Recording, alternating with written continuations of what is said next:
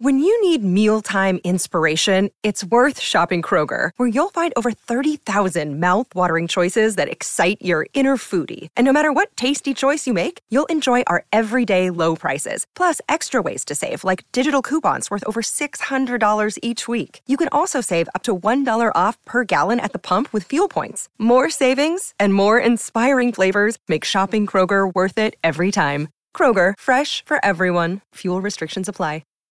Thanks for downloading the free and ad supported version of Cubs Pod, which is actually three daily Cubs podcasts smashed into one episode. But Cubs Pod is actually a daily Cubs podcast, which is released every single day during the Cubs season on our Patreon page, completely ad-free at patreon.com slash sonranto. In fact, you'll get all Sonranto shows early and ad-free on our private premium RSS feed. Plus, you'll get access to our private Discord group where we host game watches and Cubs fan chats with the Super Ranters. Join us for as little as $1 at patreon.com slash sonranto. Please support independent Cubs media like us and subscribe at patreon.com slash sonranto. We can't do it without you. Thank you. And enjoy this version that is ad supported of Cubs Pod.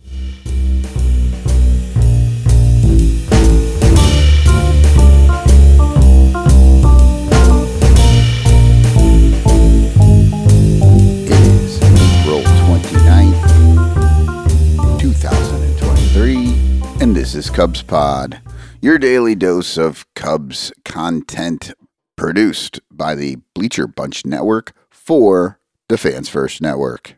Last night, the Cubs were in the fish tank battling the Marlins. It was Marcus Stroman versus Jesus Luzardo, and it was a pitcher's duel. Both pitchers pitched very well. Listen to how similar these box scores are. Stroman had 6.1 innings pitched. Luzardo had 6.1 innings pitched. Stroman gave up six hits. Luzardo gave up five hits. Both of them gave up two runs, both earned. Both of them gave up two walks.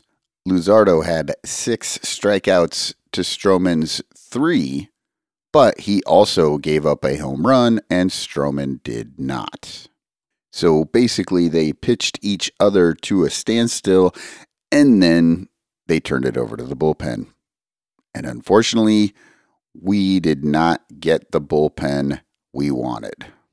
But we will get to that in a minute. Let's go through this game a little bit. It's not hard because there was not a ton of offense, which has been a problem for the Cubs whenever Stroman is pitching. It's amazing. Stroman is pitching very, very well this year. He's got a 2.29 ERA so far, but he's had to make that hold up with only 2.83 runs of support each time he's out there. He's three and two on the season and uh, has two no decisions. But re- the only real loss you can kind of give to Stroman is the Dodgers game because the other ones have kind of come against the bullpen and the offense really not scoring or not scoring enough like they did last night. They only had two runs, and that's not quite enough when you're going to have to get at least three innings out of a bullpen. Any bullpen, really, but this one is absolutely a uh, volatile bullpen, and you don't really know what we're going to get each time they go out there. But let's get into this game a little bit, uh, highlighting that lack of run support. The first inning, the Cubs only saw five total pitches, and they made three outs. They were jumping all over Luzardo, and it did not work out for them. The Cubs got on the board first in the third inning when uh, Nelly Flo, still up here, even though Cody Bellinger is back. I will talk a little bit about that after the game highlights here. But Nelly Flo got in there, and jacked a solo shot from the nine hole DH. Because as everyone knows, the DH is your worst hitter, and you always put that in the nine hole. Of course, Nelson Velazquez is not a bad hitter at all. At the time that he hit this home run, he was seven for 14 with three home runs on the season. Are you kidding me? This kid is absolutely raking. He's crushing. Why have we not had him up here the whole time? I mean, we had right field open for two weeks, but sure, let's not bring him up until late because I don't know. He needs a certain number of at bats in the minor leagues before he could possibly be ready. This front office drives me insane sometimes. But the Cubs take a 1 0 lead on the uh, solo shot from Velazquez because he hit it with two outs. I wonder what he could do if, I don't know, you put a guy hitting 500 with three home runs on seven hits a little higher in your lineup where some of the better hitters are so people are on base and he gets to do it more often. Anyway, the Marlins bounce right back in their half of the third. Uh, Jesus Sanchez walked Fortes singled, and then Jon Berti grounded into a double play, but that was enough to score Sanchez. Neither team does anything offensively until the seventh inning when Luzardo went out there for the seventh inning. Uh, he got the first out, but then he gave up a triple to Cody Bellinger, who saw that right off the bat and was flying around those bases, made it all the way to third on a gapper into left center field. That was it for Luzardo, and uh, they brought in Huascar Brazoban. I am probably not saying that correctly. And uh, he faces Eric Hosmer right off the bat. And Hosmer singles to left field. It was ugly, but hey, a single's a single. He reached out there. He got a ball that he probably shouldn't have been swinging at pulled it, which he probably shouldn't have been doing with that ball, and he hit it directly into the ground, which isn't good. I was listening to Mike Waller's show, Cubs PS Plus, and Hosmer has like a negative launch angle on the season, not like just a couple of get the whole season so far. Uh, he is more likely to hit the ball down instead of up.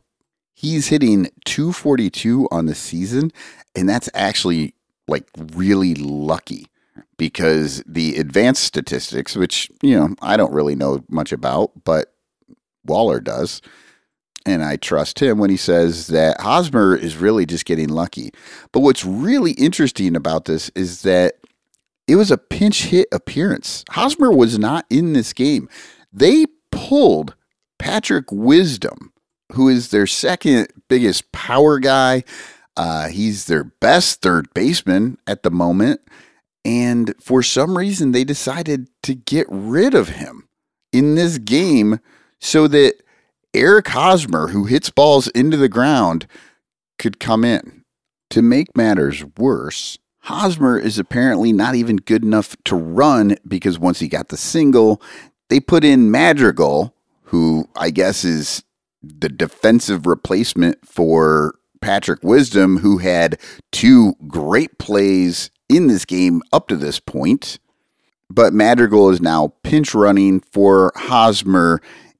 It's just a mess. I don't understand what they're doing with third base at all at any time.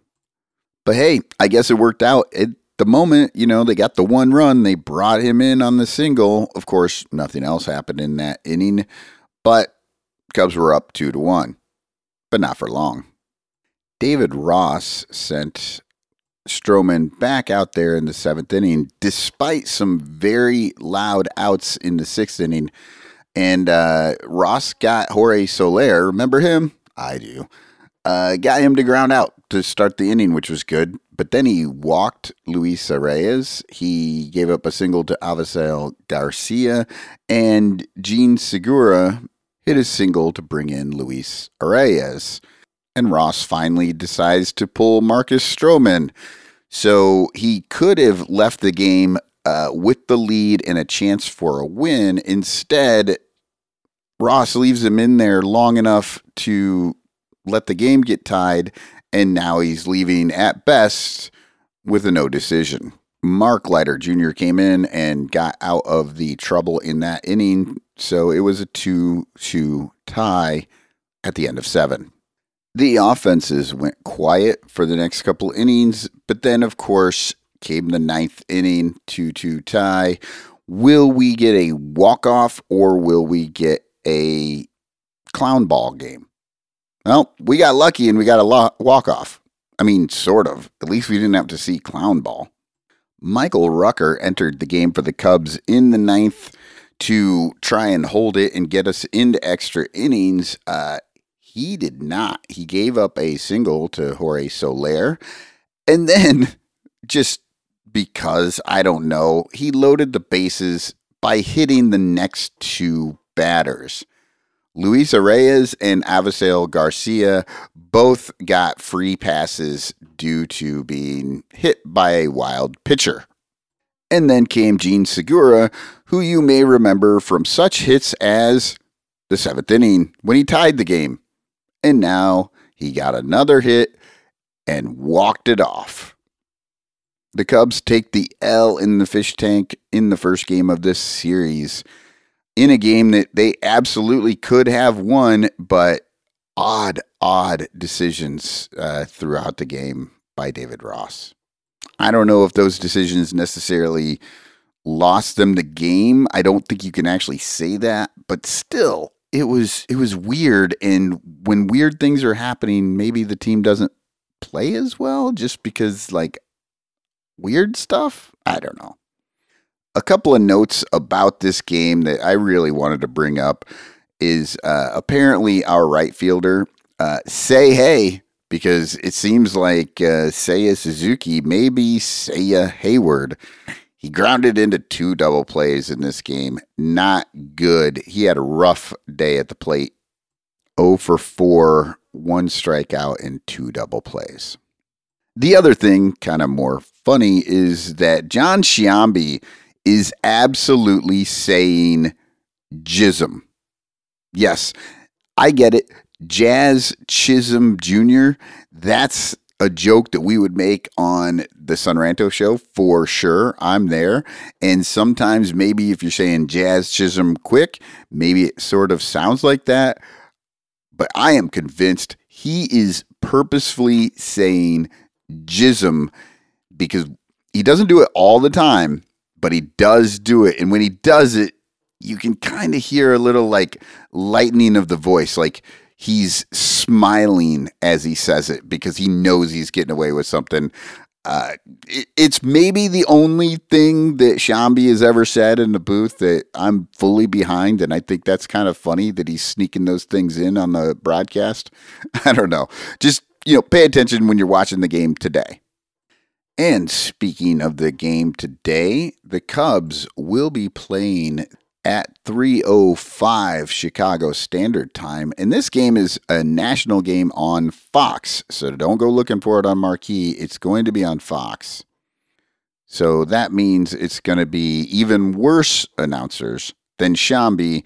So you might want to just tune into 670 the score at 305 and listen to Hall of Famer Pat Hughes tell you about adult diapers.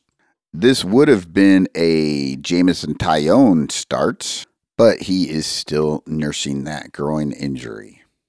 So, uh, MLB.com has uh, the probable starter for the Cubs as Kilian.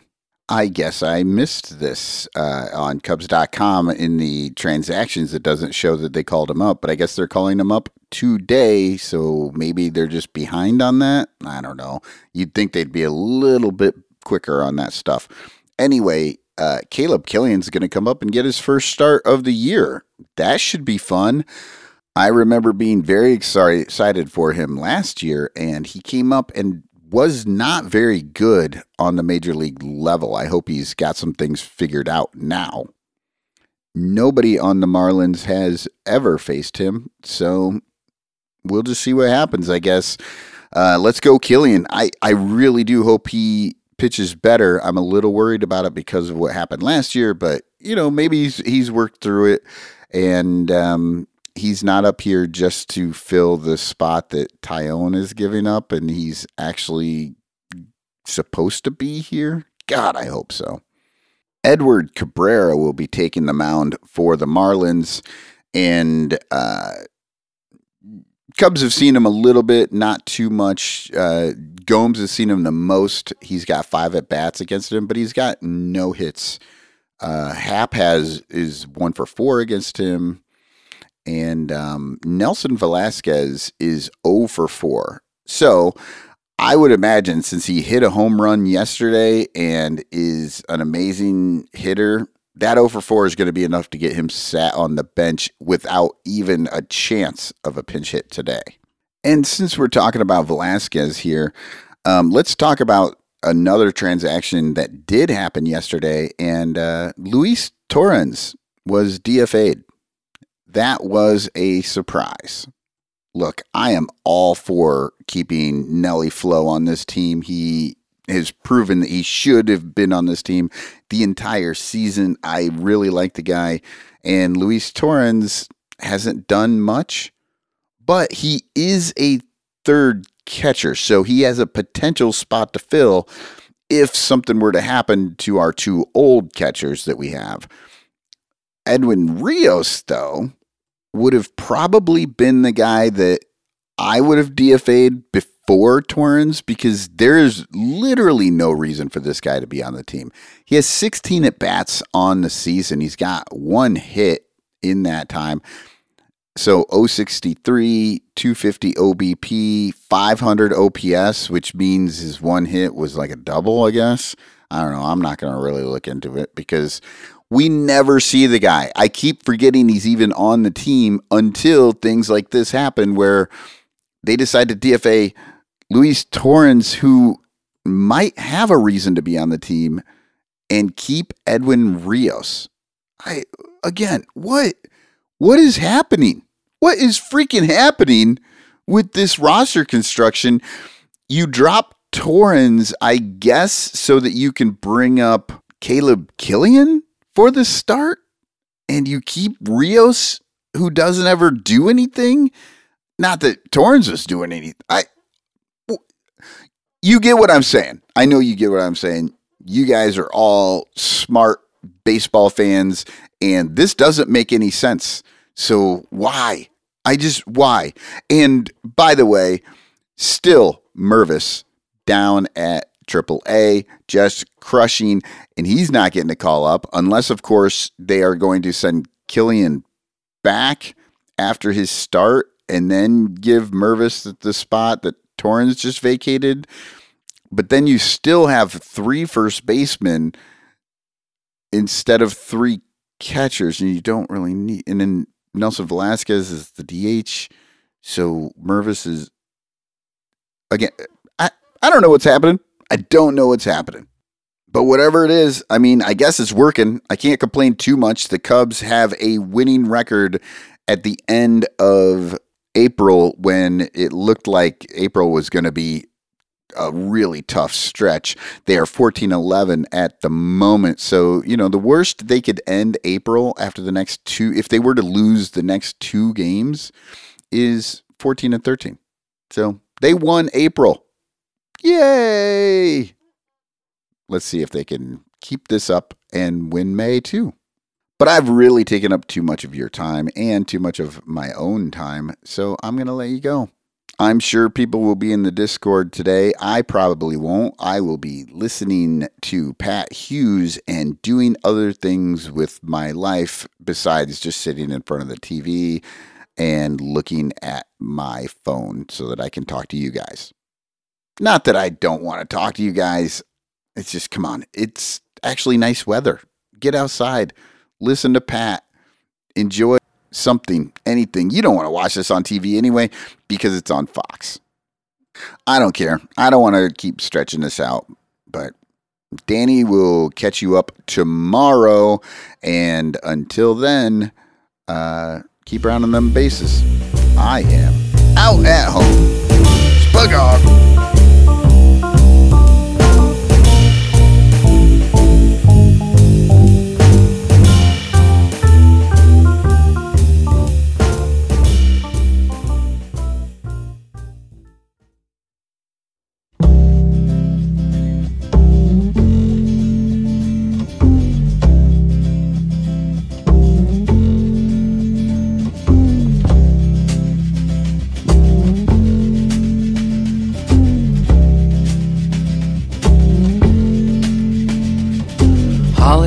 From Miami, FLA.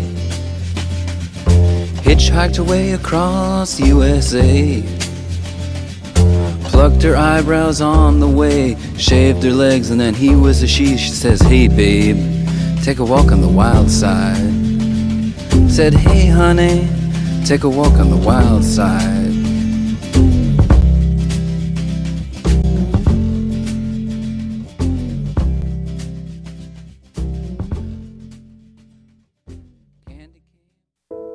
All over Chicagoland, there are thirsty, frazzled, overworked Cubs podcasters who are struggling to survive one more baseball season in the dog eat dog world of unpaid content creation.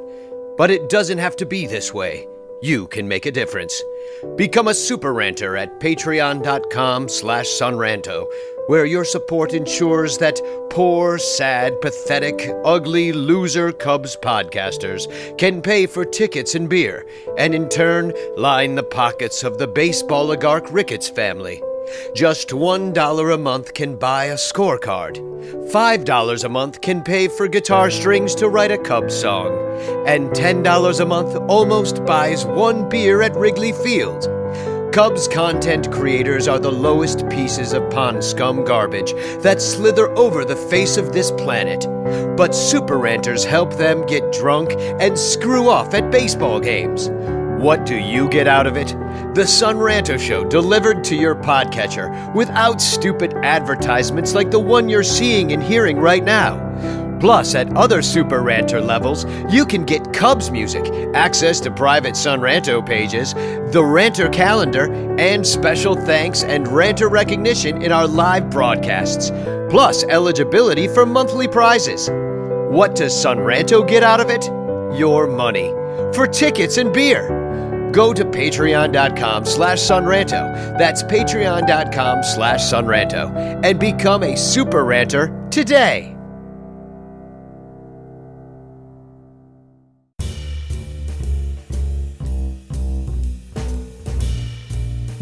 Hello and welcome to Cubs Pod, a Bleacher Bunch production on the Fans First Network, your daily dose of digestible Cubs content. I'm your host, Danny Rocket, here to tell you what's happening right now in the world of the Chicago Cubs on April the 30th, 2023.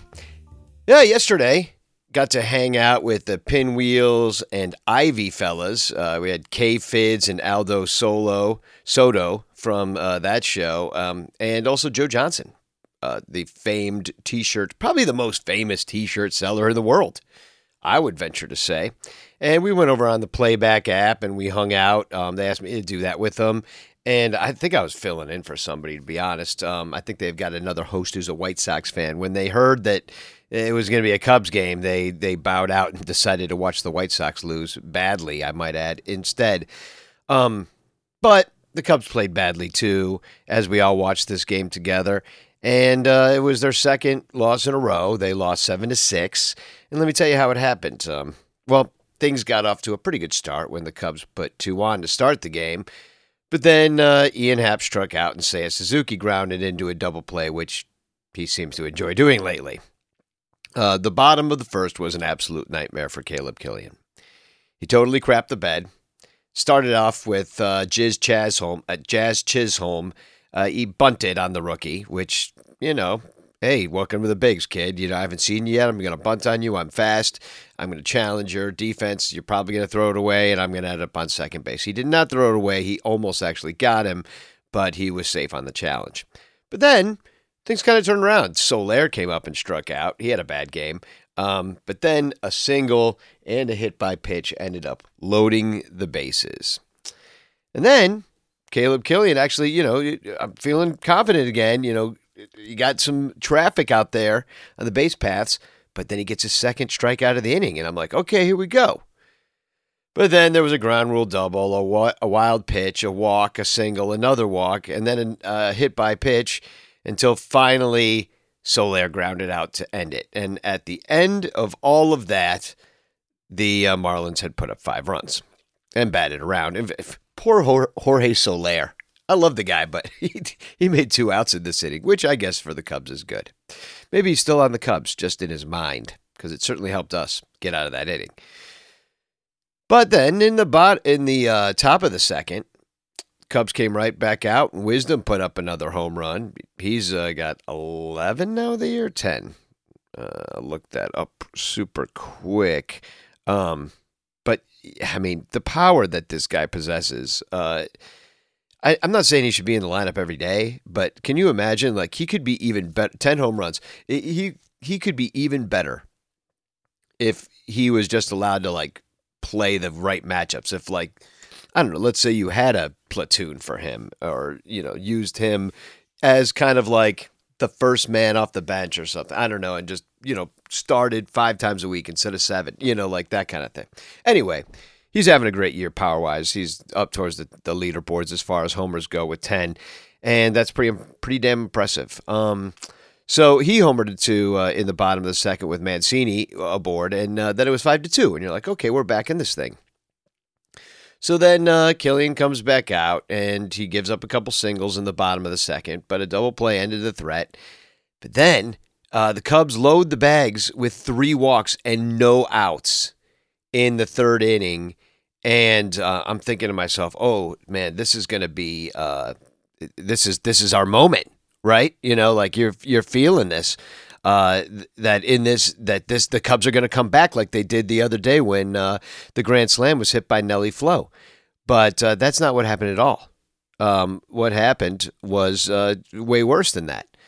Um, Seiya and Belly struck out, and then Mancini grounded out, threat over. So that sucked. Uh, Kilian, and man, you could have scored that run so many different ways. All you had to do, Seiya and Belly, was not strike out. That's all you had to do.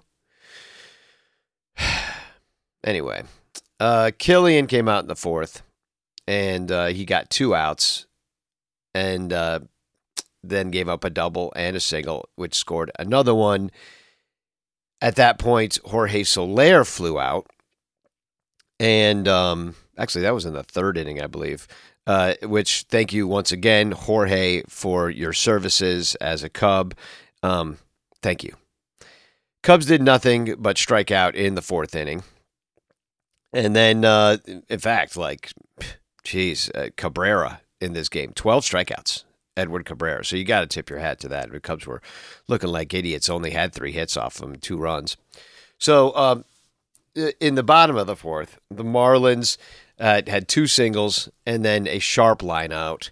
And then that was it for Caleb Kilian on what was a rough day. He gave up all seven of the runs that they scored. Um, then uh, Rossi finally dusted off Jeremiah Estrada, who uh, gave up a run scoring single immediately, but it wasn't charged to him. It was charged to Kilian. And then he got the last two outs. In the fifth, Happ walked, but everybody else struck out.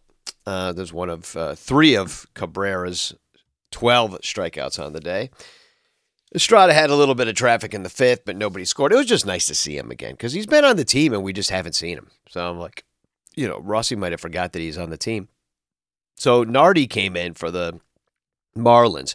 Cody Bellinger homered. Unfortunately, a solo shot. That would have been nice with the bags loaded before. That would have been real nice, Cody. But that's not what happened. We win the game if if it's all reversed. We got the hits in the wrong order. That happens sometimes. Then um, Mancini Hosmer, and Wisdom all singled. Now we that would have been nice, Mancini. You know, uh, b- back. Hey, Wisdom. How about uh, why don't you uh, single with guys on? That'd be nice. Well, he did actually. It, the bases were loaded. They just couldn't score on Wisdom single. He hit it too hard. But then Rios got caught looking. Uh, Hoerner then hit a ball to the warning track, which excited everybody. But it was because it was we're but it was just sacrifice fly, except for it turned into a sacrifice double play because uh, Mancini scores on the play, but Hosmer, the hell are you doing? So he's trying to advance maybe to third on the play, and he decides that he's not gonna go to third, and he tries to run back to second, and he's just caught out there. Just a boneheaded play. I mean, if it's hard to advance to third, but even in a ball to the warning track, it's hard to advance to third base on a ball that is hit to left field. And he couldn't do it. So it was just a boneheaded play. And probably, I don't know, uh, maybe the Cubs end up winning this game if um, if that doesn't happen. Or if somebody could just freaking come up with a big hit, for God's sakes.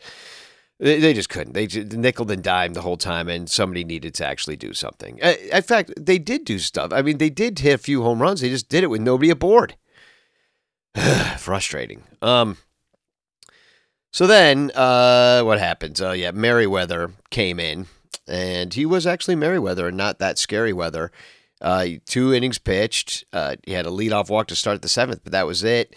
Cubs made some noise again in the eighth inning. Uh, Belly and Mancini walked, but then a Nelly ground out made wait, made one out. Wisdom then walked to load the bags again. Gomes actually came through. Uh, and he was uh, pinch hitting for Barnfart, uh, Barnhart, who actually kind of stinks. Barn Barnfart stinks. Um, he's not a good catcher either. It seems. It, Cubs don't win when he catches. So I don't know what the hell. Maybe should have got gotten rid of Barnfart and kept Torrens. I don't know. Torrens never played catcher, so we have no idea, do we, Grandpa Lossy? So anyway, uh, wisdom. Uh, he was uh, the gums wasn't really a single. I mean, it was like an infield hit that would have normally uh, got, I mean, they tried for the double play and they couldn't get it because Wisdom was safe at second. And then Gomes, Mr. Wheels, uh, was safe at first because, of course, he was because he's a speed demon. Now it was just a slow developing play, and no, they got nobody. But then Hosmer grounded out, but that scored uh, Nelly Flo. So then Nickel and I mean, sorry, Hoerner grounded out. Uh, that is scored Nelly Flo from third base. Now it's seven to six. You're like, okay, uh, somebody do something big. Come on, Dansby Swanson. Nope, I'm gonna pop out. Sorry. Too little, too late. Um, Adbert was awesome in the eighth. Two strikeouts, kept the game close, kept us in it. Seiya singled with one out in the ninth. Finally, once again, where was that before, Seiya? Belly and Mancini then struck out because, of course, they did. They could only come through, and it doesn't matter. And uh, the Cubs end up with 16 strikeouts as a team on the on the game. They were just terrible with runners in scoring position. Uh, two for 11, so that's not going to get it done. And um, yeah, just frustrating, frustrating game. Caleb Kilian maybe not as good as everybody had hoped. Seven runs on 10 hits in 3.1 innings. Yeah, that's not a major league caliber pitcher. You're not going to stick around too often if that's what you do. He was turning purple out there on the mound. Like they made him wear it. You know, Rossi. I don't know if that's just something that. I mean, you first of all, you need the innings. You needed somebody to go. I mean, you're hoping he's going five, but you know, you couldn't leave him out there too much longer. I mean, it's a lot of traffic. There's, you know, and, it, and the Cubs were coming back. So, you know, Grandpa Lossy actually tried to win this game. Um, it was just a failure. So, um, what else happened? He had a pitch timer violation too. Seiya had one as a batter. Uh, ended up starting with strike one. So get clean that up, boys. And um, man, the bullpen. I guess you could say they were good if you're looking for some kind of silver lining here. Uh, 4.2 innings pitched for them, no runs that were earned, just uh, Strata single that he gave up that scored one, but that was charged to Kilian and just a, just rough stuff. I mean, I had a good time hanging out with those guys, drinking a little wine, hanging out, enjoyed it, but still, man, just what is it about Miami? What is it about? I'm going to look it up at some point. What are the Cubs record is in Miami? I, I'm sure I'm wrong about it. That we probably do have a at least a 500 record there, but it feels like every time we go there, we lose all the games. Just frustrating weekend. Um, yeah, all the way around. They walk off on us on Friday, Saturday was just a shit show. just rough. Well, we'll try again today. And I like our chances yet once again. Justin Steele, 4 0 with a 119 ERA, going up against Bryan Hoeing, 0 1 with a 982. That's way worse. Um, Steele, last time he went out there, zero runs on three hits against the Padres, went 5.1 innings. Uh, hope, hopefully he can go longer because we've just been riding that bullpen. It would be nice to. How about a complete game? under 100 pitches for for Justin Steele. How about, in fact, a perfect game? That's what I want. Um, Avisail Garcia has a home run off Steele. Stalling has seen him the most, but it's only six times. He's one for six. And uh, Bryan Hoeing, he's actually not bad in the minors. He's got a 208 ERA this year, but uh, only three innings pitched in Miami. And I already mentioned his ERA near 10. He's a 26 year old right hander with an ERA over four, though, in the minors over the course of his career. I don't know that he's that good. But Cubs really haven't seen him uh, too much at all. Uh, Belly has uh, two plate appearances, uh, Gomes and Swanson have one, and uh, nobody has anything to show for it. Not a hit in sight. The game's on Peacock in only two hours' time. So sorry, this is getting out a little bit late, but um, I just that's what's happening. I had to record Sunday morning and instead of Saturday night, and it's just getting out there late. Um, yeah, I do like our chances in this game. I really do. Um, but it's I've liked our chances in all these games. In fact, we were in all the games. If the Cubs and the Marlins seem to be very different teams right now. Um, and I, but it, but in the same way, in the, in the fact that they're going to end up with the same record at the end of the year. You know what I mean? That it, they're all going to be 500 teams. Both teams are going to be 500, but they're just going to get there incredibly different ways. They've got some got some elite pitching. They've got a lot of exciting young ball players and some old guys that are hanging on for another round. You know, they uh, they they've got a vibe to them.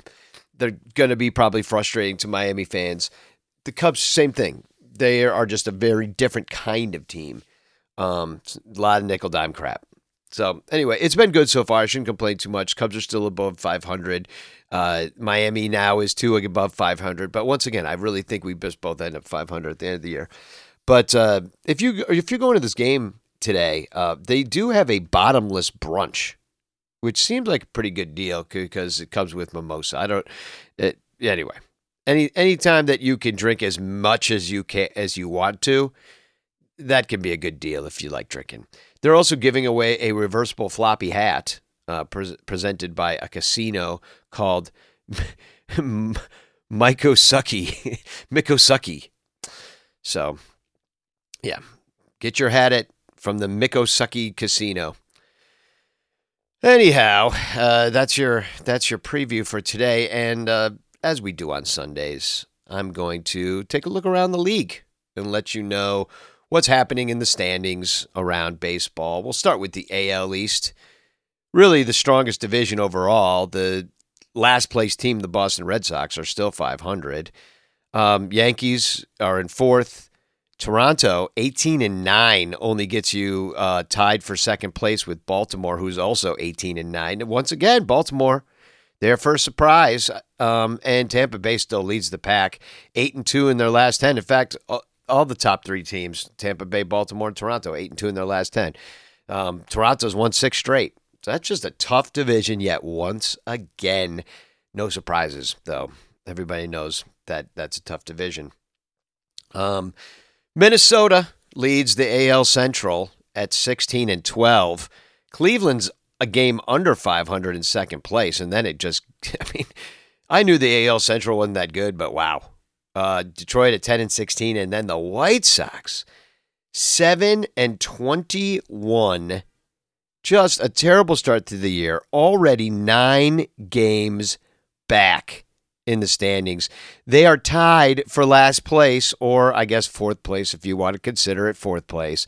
They are tied for fourth place um, with the Kansas City Royals, who are also 7 and 21. Both are nine games back.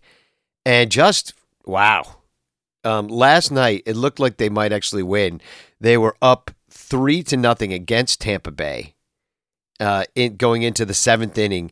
At which point, the Tampa Bay Rays scored ten runs and then added on two more in the eighth and ninth to win twelve to three. Just brutal. Um, wow. Just I mean, I knew there there was a bunch of uh, my White Sox fan friends were on a whiskey crawl um, yesterday, so hopefully they were already drunk and passed out by the time that ten run inning happened. Wow, just rough stuff. Um, but still, I mean, I'm not a White Sox fan, so I'm not gonna cry about it. The AL West looks like this: 16 and 11, Texas leads the pack.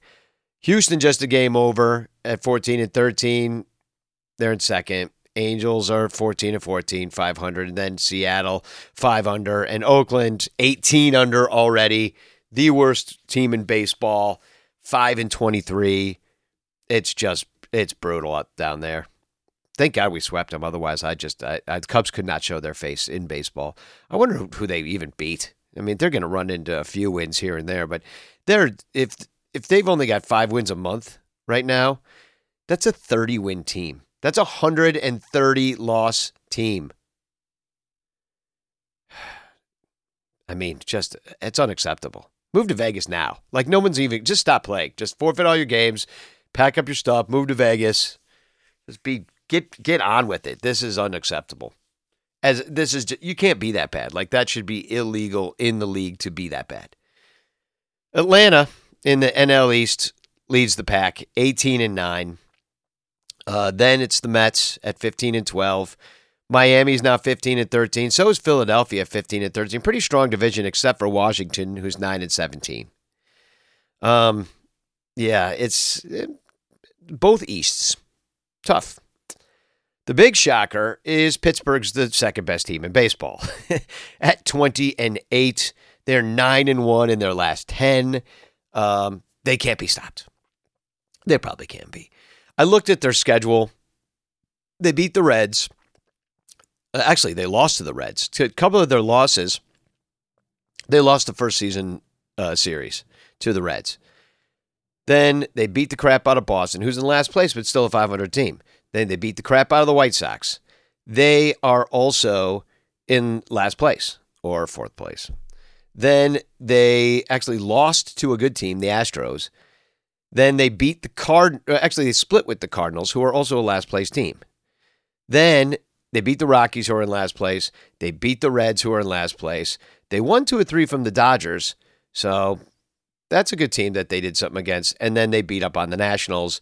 So mostly they've played bad or last place teams. So, I mean, they're still doing better against a few good teams. Maybe it's just the momentum of beating the bad teams that's doing it. But I don't trust this Pittsburgh situation, especially with Oneil Cruz out. Um, so they do have the best run differential though in the uh, well, actually in the whole National League. So do with that what you will. They lead the pack in the Central, second best team in baseball right now. Milwaukee only a game and a half back, 18 and nine. Uh, the Cubs are still two over 500 at 14 and 12 even after losing two in a row. Would have been nice to at least get one of those, but no. Um, Cincinnati, 12 and 15, not quite as bad as last year. And St. Louis, the St. Louis Cardinals, 3 and 7 in their last 10, now 10 and 18 to start the year. Um, that is the best last place team in the National League, though. So next to Boston, who's actually a 500 team and in last place, St. Louis is not the worst last place team. Um, there are like Washington's worse, Colorado's worse, you know that kind of thing. But still, they're off to a terrible start, and uh, that's hilarious. The White Sox suck, the Cardinals suck, and it's just it's magical. It's magical. It really is magic. In the NL West, Arizona, another surprise leading the pack, 16 and 12. The Dodgers have kind of put it to, pulled it together picked up a couple games. They're now 15 and 13, two games over. San Diego, once again, just, you know, I don't know. They got all this talent and they end up 500 for April. Like, I don't know. I don't know. I don't know if they can put it together. The 11 and 15 San Francisco Giants are in fourth place. In Colorado, 8 and 20. Uh, I heard from K Feds yesterday on the uh, Hangout that uh, Bryant was promised that the Rockies were going to start adding to their team, and uh, they have not. So Kris just gets lied to, I guess. over and over and over and screwed with, you know, the service time thing. They're taking advantage of that. And anyway, Cubs, it, Kris is a good player, solid, you know, just one of those careers that, I mean, he just hasn't been able to stay on the field as much as you would have liked. And, you know, he peaked early. He had himself that MVP, Rookie of the Year, all those things. And then that was all that promise and hope just kind of turned into like, a last place Rockies situation. brutal, brutal for KB. Anyhow, there is your Cubs pod for April 30th, 2023. Hopefully, the Cubs can put out, pull out a W in this one. Uh, it'd be nice to see. Uh, Sunday afternoon, this game is in two hours' time uh, from the release of this podcast. So, hopefully, you get a chance to listen to it. And um, hope you enjoyed my recap and my preview and my look around the league. Cotton will get you tomorrow with a little preview of the Washington Nationals series as well. Who stink? So hopefully Cubs can right the ship. Start let's start today. Let's get it going. Build on what you did at the end of the game yesterday when you came back and almost tried to win, but you didn't because you failed. Hopefully you don't fail. It's Sunday. Let's get one. Spoogog. I mean Spagog.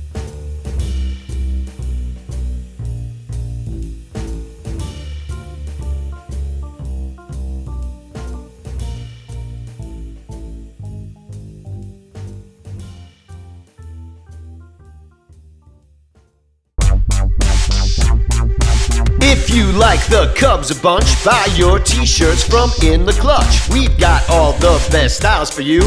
Dansby, Seiya, Morel too. Clark Fly in his U.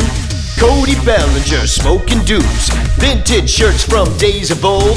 Patrick Wisdom and Nico. You'll look sharp wearing your stro. 10% off with the code S O N R A N T O. S O N R A N T O. InTheClutch.com is your store for the most fun baseball shirts on the planet. Don't forget to use promo code SONRANTO to knock a couple bucks off your purchase. Stack or die, we need more cups. Get it all at In The Clutch. Cause if you like the Cubs a bunch, buy t-shirts from In The Clutch. Get it all at In The Clutch. Get it all at In The Clutch.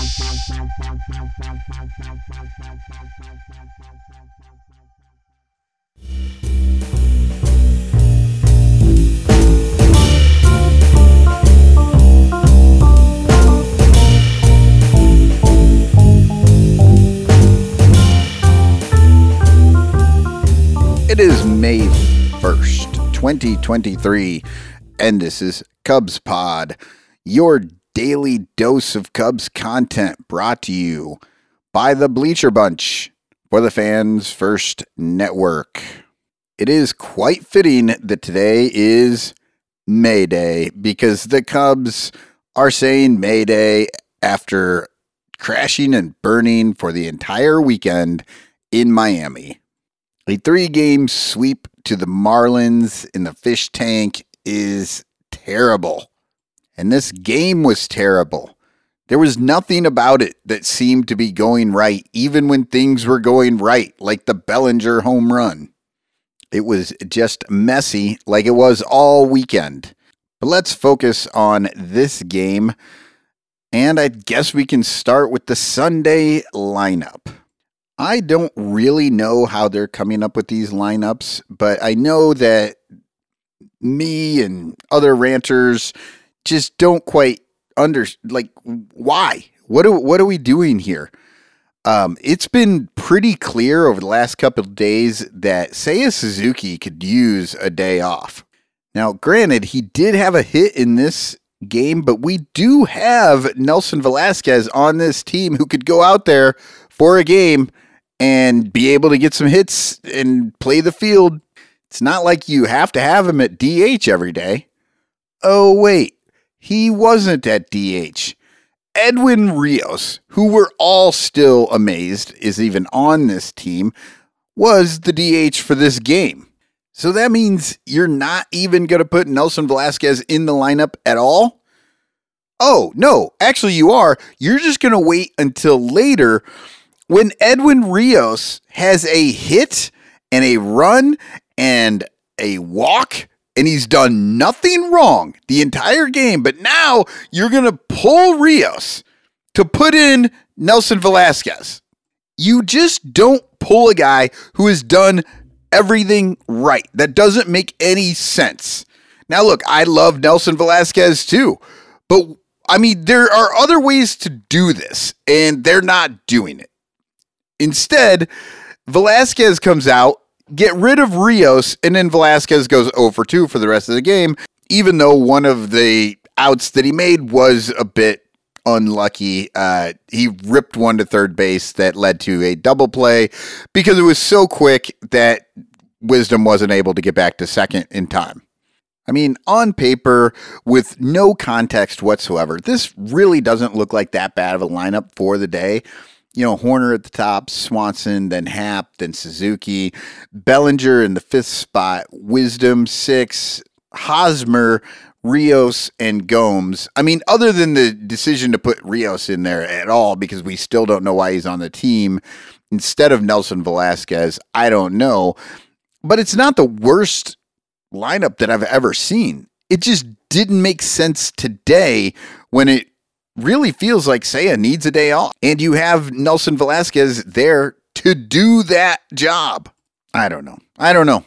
I mean, at, at the very least, with Seiya Suzuki, if you're going to use him with as bad as he's been hitting, maybe you move him down a little bit and you move Bellinger and Wisdom up.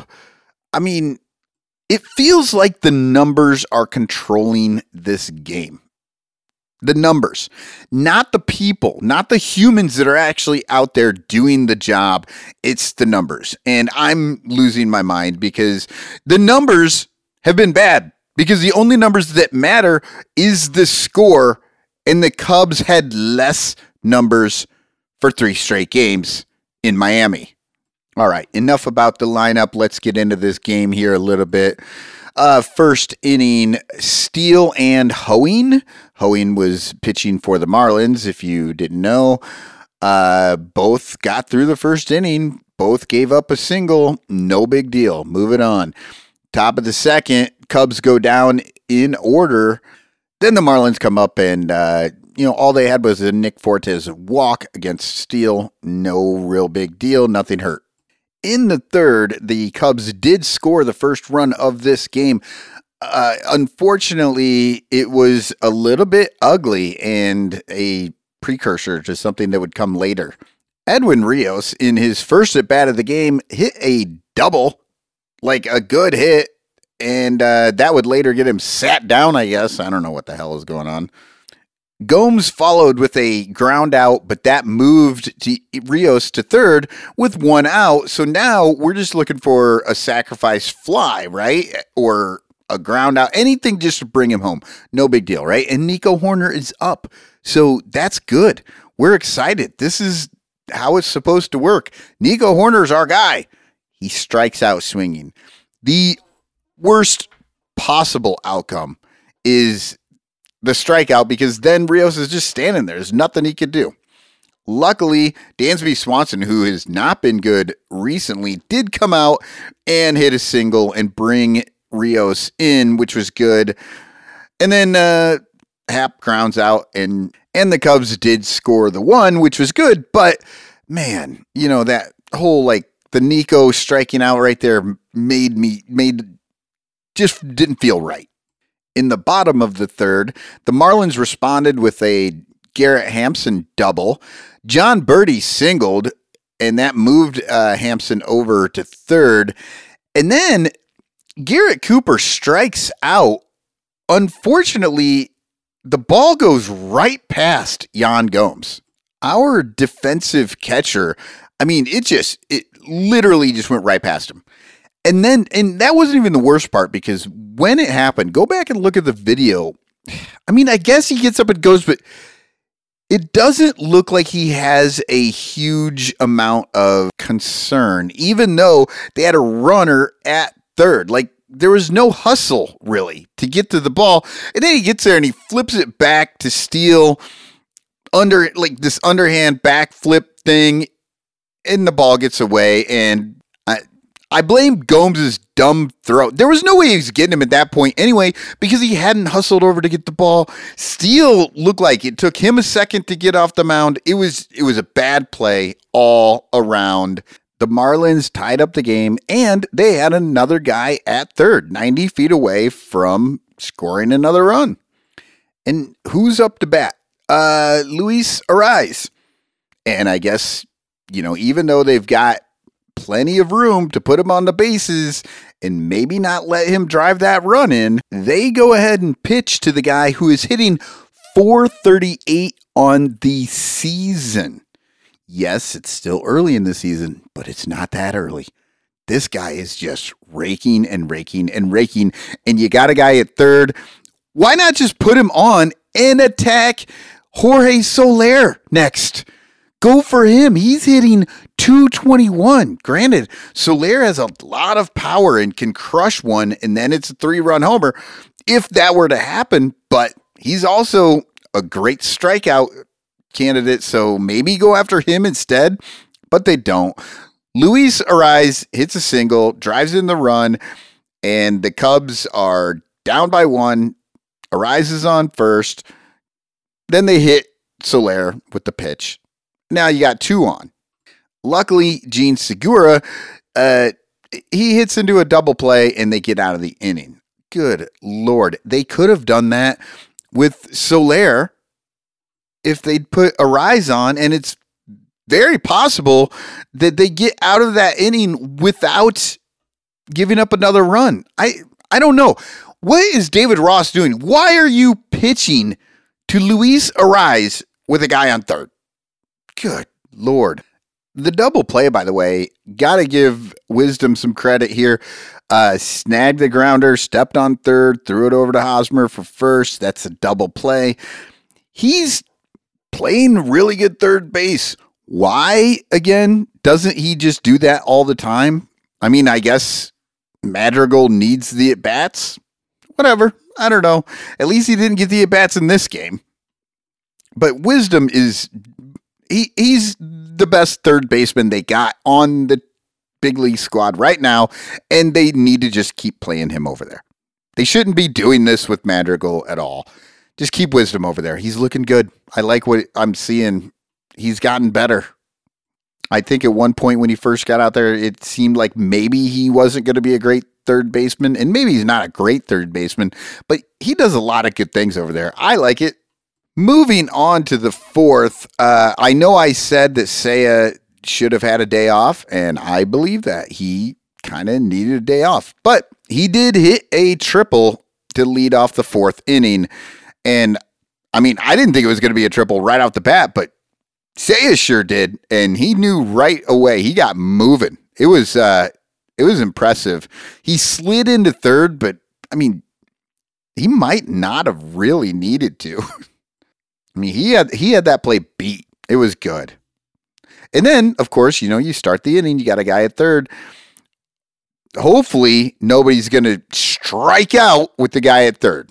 And of course, Bellinger did not. He hit a sacrifice fly, out to Chisholm. There was nothing he could do. And, and Seiya basically just trotted home. So now the score is tied. Uh, Wisdom flies out, but then Hosmer hits a single. Edwin Rios walks, and then Yan Gomes get hits by a pitch to load the bases. We already have one run in this inning. The bases are loaded, and our guy, Nico Hoerner, I mean, come on, Nico Hoerner is up to bat.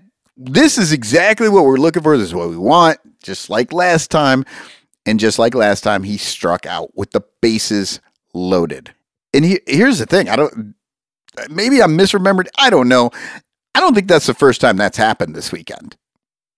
Anyway, Cubs uh, they settle for one run and the tie. I'm sure that's just going to be good enough, right? Yeah. Wrong. Miami immediately responds.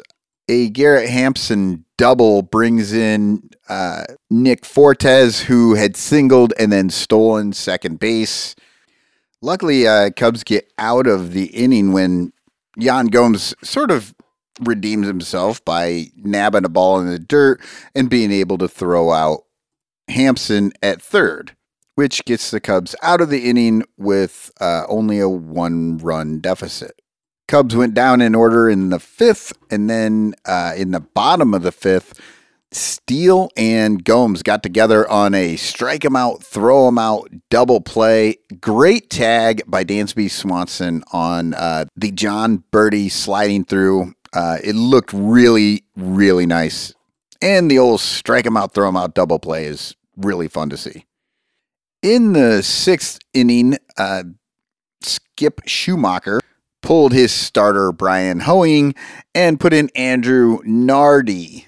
That was excellent for the Cubs because Cody Bellinger absolutely destroyed a baseball, bounced it off of one of the ads on the second deck.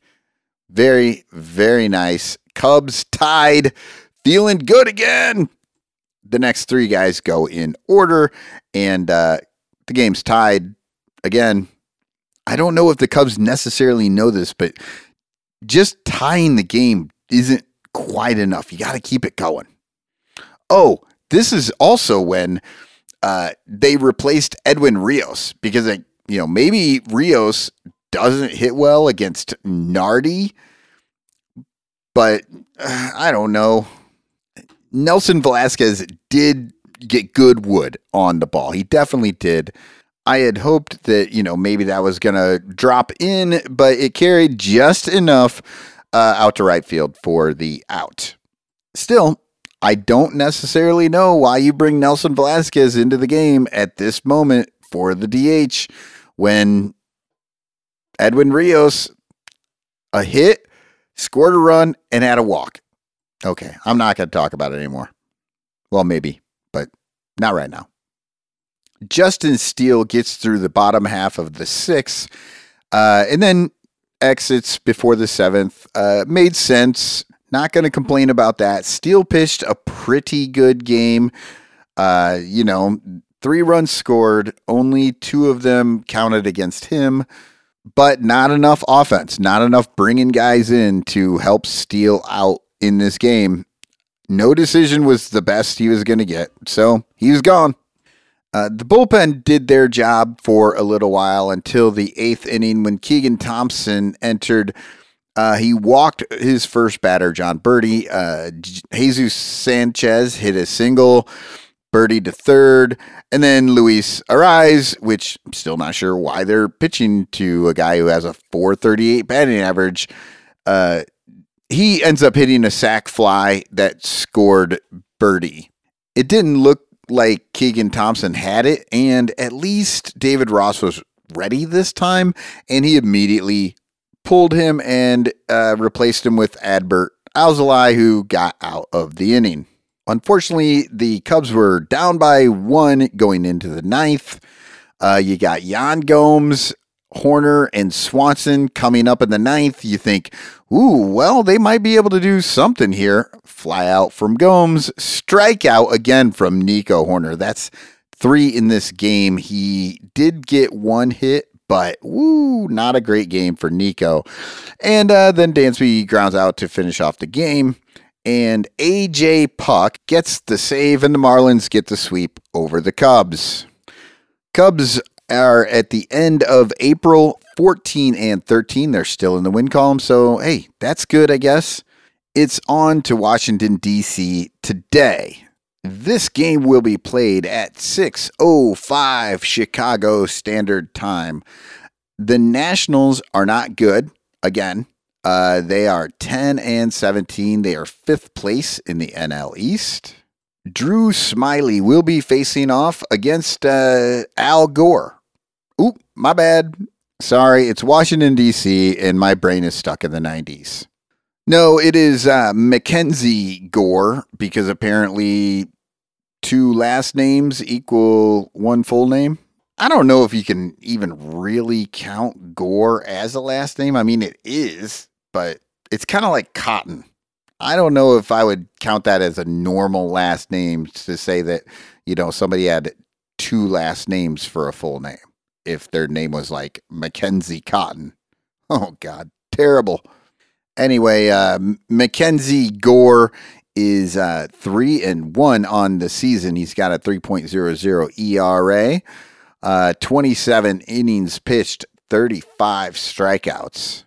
A lot of the Cubs have seen him, but nobody has more than three at bats. So this must have all been from last year.